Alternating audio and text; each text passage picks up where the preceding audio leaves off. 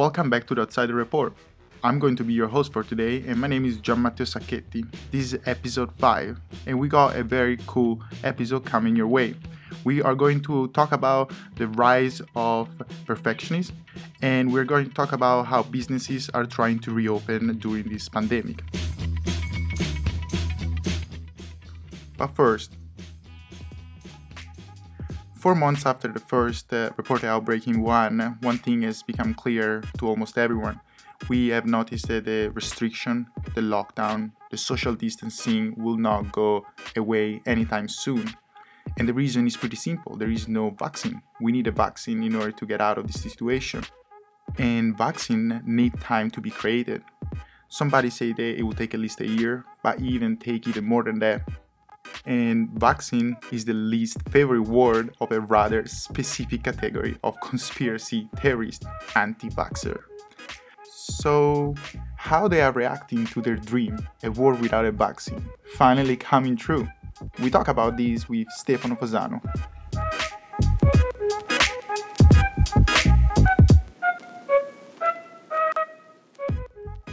I mean, this pandemic is doing what until six months ago, let's say, would just have been pretty much unthinkable, like showing what a world without vaccines looks like, which is, as you said, uh, should be basically a, a dream world for any anti vaxxer on the planet, but that might not be necessarily the case anymore. And how's that? Well, as weird as it might sound, this pandemic is having, uh, we might say, positive in a way effects on a rather specific group of people. Like it's questioning their sentences. According to the experts some anti-vaxxers are actually questioning their views in these weeks while others are doubling down their opinion. Now i'm not saying anything new but what is happening here on a world scale is quite unprecedented. According to the WHO, right now, something like 70 candidates to be the anti SARS CoV 2, the anti coronavirus vaccine, are being developed. Three of them are already in uh, clinical evaluation. There should be a fairly nightmarish scenario for any vaccine hesitant, the anti vaxxers, on the planet, at least on paper. Instead, there is evidence that some of them might be backing down their convictions. Like the Vaccine Confidence Project launched a global study conducting national polls and examining social media posts, comments, and tweets about the, the coronavirus. And people seem to be more prone to behave differently in the context of, uh, of this pandemic. How was it different? Uh, I mean, the study is still in progress, but in general, it shows people are overwhelmingly eager for a coronavirus vaccine and to have it as soon as possible.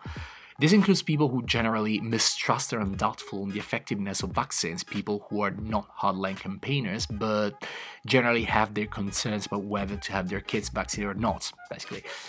A completely different kind of animals are the belief driven groups of anti vaxxers, whose aim is to disrupt and polarize. Protesters showed up at the state capitol. Parents who believe vaccines have harmed their children were joined with filmmakers of a documentary called Vaxxed. Well, these are not changing at all. In fact, they're instead capitalizing on the pandemic. It is from them that the resistance for the coronavirus vaccine will come the anti-vaxxer movement has been growing on a global level recently, fueled partly by the famous paper from Dr. Andrew Wakefield linking the MMR vaccine to autism in, in children. The paper was widely proven to be a fraud, but the damages it created in the trust of the public towards some vaccine remain. A 2018 survey from the Wellcome Trust about the attitudes to vaccines on a global level found that 8 in 10 people, they somehow or strongly agree that vaccines are safe, while only 7% strongly disagree.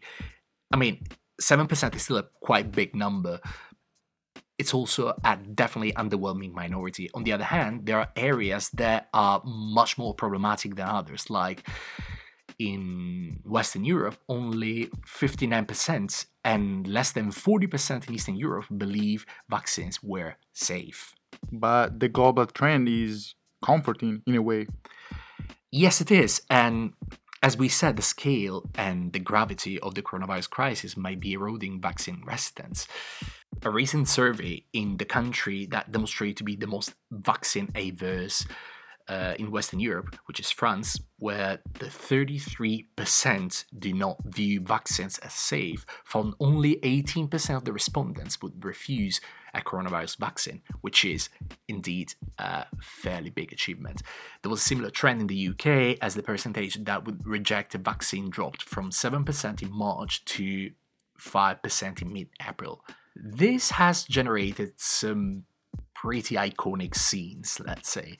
In Russia, where according to the Wellcome Trust, only 62% of people agree vaccines are effective, there is some concern on the coronavirus crisis, and this has caused conflict among anti vaxxers and medical skeptics.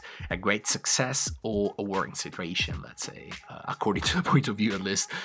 The administrator of the Truth About Vaccines, one of the largest social media groups dedicated to the issue, let's say, expressed frustration about the lack of discipline among its 100,000 members. His post was more or less something like, You know what surprises me? I'm surprised by the reaction of vaccine opponents in this group. Many believe there's a coronavirus epidemic in Russia, that people are sick and dying from the coronavirus. Clearly, his narrative is that coronavirus does not exist in Russia and possibly in the world. Easily, Claudio Simion of the leading anti vaccine group Comilva said the vaccine was not the only solution and may be a way to calm people, and I'm quoting here. But he also added that they were not hostile towards vaccines out of principle, which is quite a revelation in a way. Well, all good then. If I'm not wrong, the WHO declared vaccine hesitancy as one of the top 10 threats to the world last year. All solved? yeah, I wish. No, uh, in other places, the pandemic appears to have somehow hardened the um, anti vaxxers' attitude in a way. In the US, for instance, prominent figures in the movement have taken COVID 19 as an opportunity to reinforce their argument and push uh, conspiracy theories like Del Bigtree, the producer of Vaxxed, the 2016 documentary, let's say, written by Wakefield, has put together an hour long presentation, which is unfortunately uh, still available on Facebook and YouTube in case you had some time to waste, that argues that COVID 19 is a setup by the pharmaceutical industry to enrich itself. Robert Kennedy Jr., the son of President Kennedy's brother, accused Bill Gates and top public health officials on Twitter of plotting to produce a vaccine with unique and threatening dangers, and I'm quoting here. And there are polls showing that only 53% of residents in New York, the most hit city in the US so far, were sure to take a coronavirus vaccine, and 29% would refuse. So, yeah, we are quite far from having the problem of anti vaxxers solved in a way. Thank you for that, Stefano. Pleasure.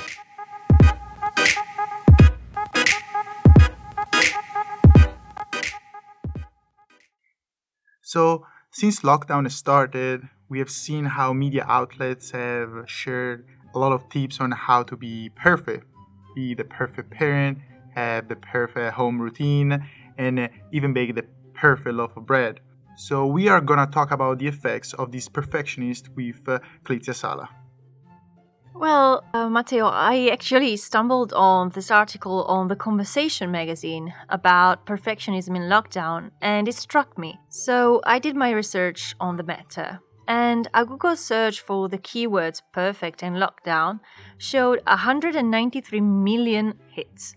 Even luxury lifestyle magazine Town and Country published an article on how to be a lockdown domestic goddess.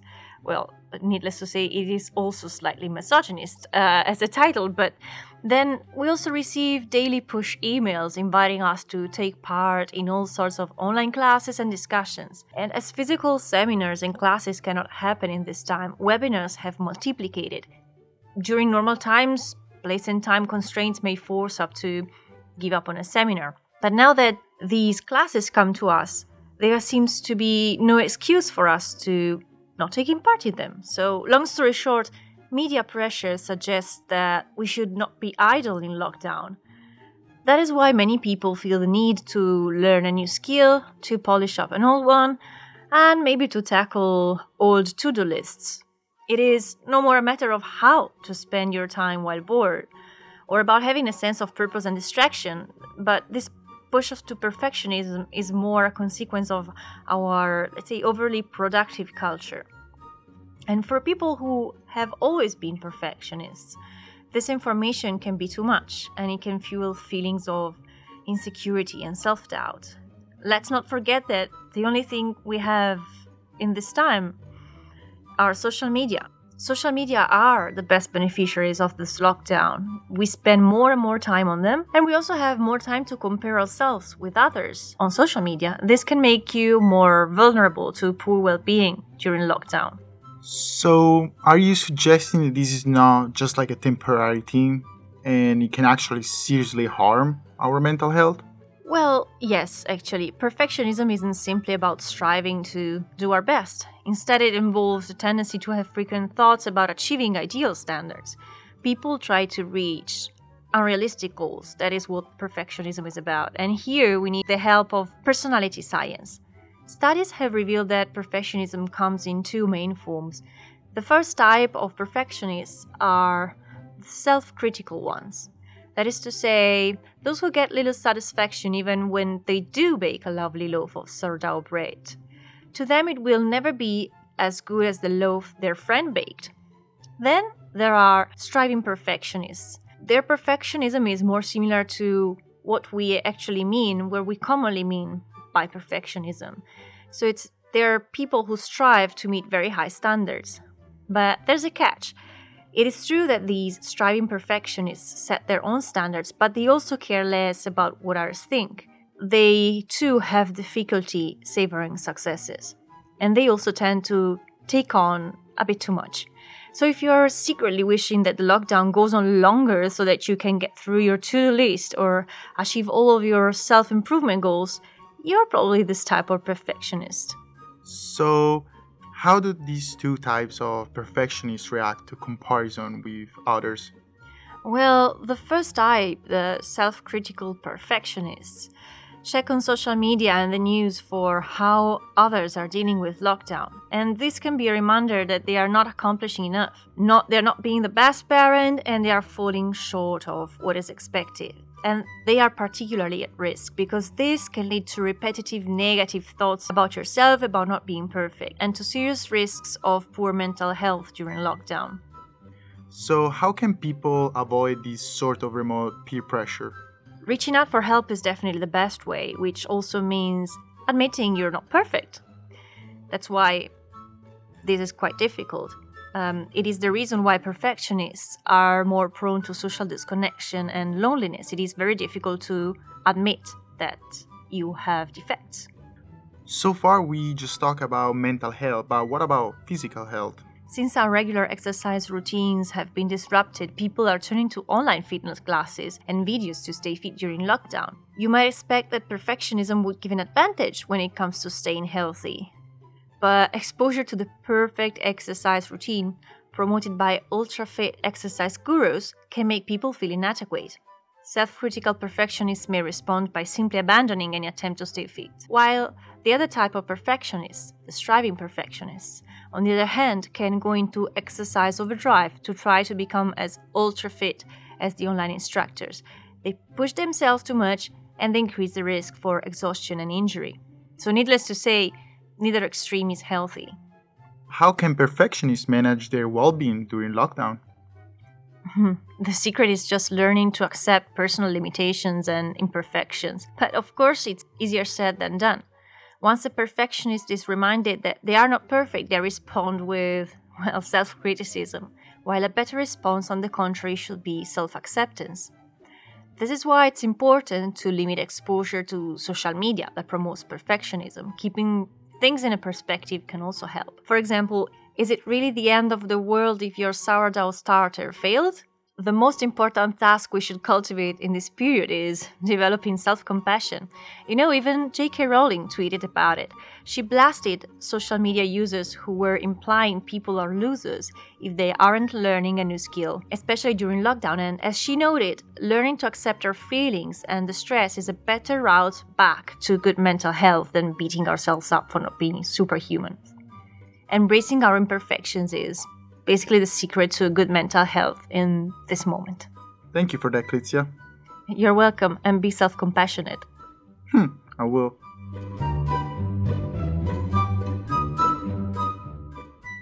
So now let's talk about how some European countries are expected to enter a new phase during this lockdown that will allow many businesses to reopen, obviously with limitation. And we're talking about how bars and restaurants are also still in a limbo. And it is not clear how they will be able to continue operating respecting safety measures. In this regard, uh, we're going to talk about a recent study that has uncovered interesting facts, and we are going to talk about it with Gaia Lamperti. Yes, it was a recent Chinese study that has discovered something very remarkable. After studying the table disposition uh, at a particular restaurant in Guangzhou and tracing the customers that were there between the 26th of January and the 10th of February, this study found out that the only ones that later on resulted COVID 19 positive were those directly targeted by an air conditioner, which was blowing droplets towards them from a carrier. So, how can the findings of the study be helpful for the containment of COVID 19? This study definitely suggests some practical consequences, especially now if we think that some countries are talking about entering or are already into the so called phase two, which is the partial lift of the lockdown while maintaining the social distancing measures,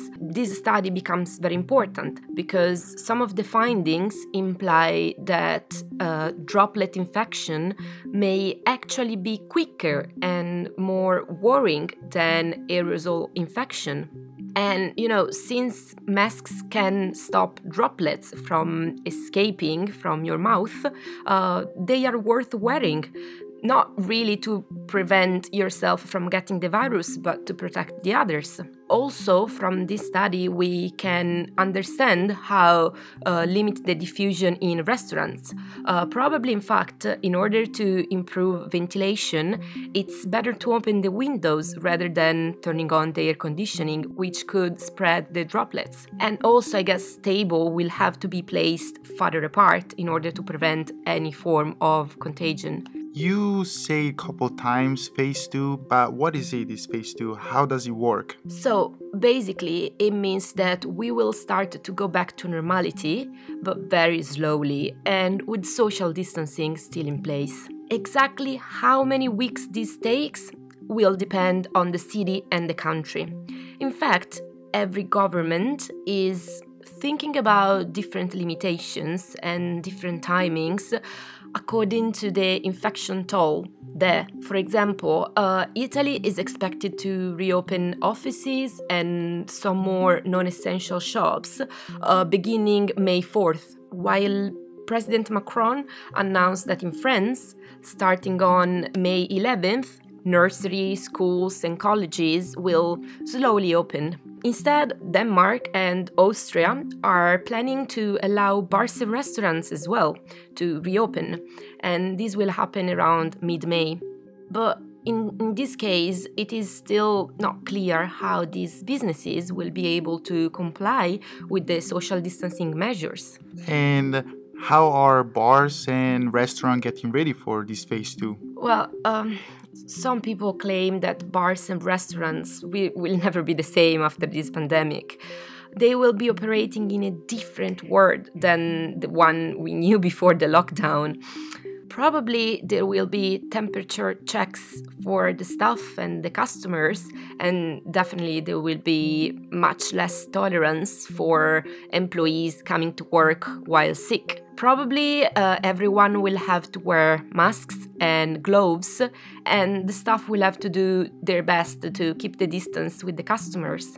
This means that kitchens and dining areas they will have to be redesigned to accommodate staff and customers respecting the physical distancing.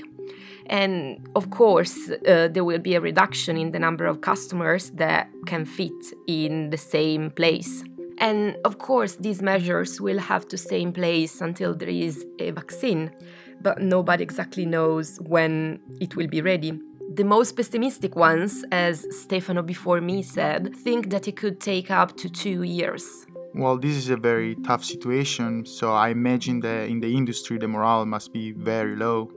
Well, yeah. Right this morning, I was reading in the New York Times about a New York restaurant that had to close in the first weeks of the pandemic after over 20 years of activity. The owner claimed that it will be impossible for other businesses like hers to survive after the outbreak. She, in fact, she was saying that all the new costs they will have to face will exceed the income they will be able to make with fewer customers. But the truth is that we still don't know. Maybe instead they will be boosted by all the people eager to go out again, and yeah, definitely will be just a phase. Some businesses are even taking it with humor, and on Twitter are now popping up funny videos of waiters practicing the new skill they will need for their after corona performance. Basically, is throwing drinks and dishes to the tables from two meters away to respect the safe distance. I'll let you imagine the result.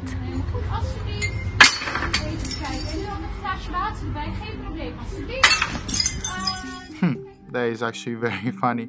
Thank you for that. Thank you, Matteo.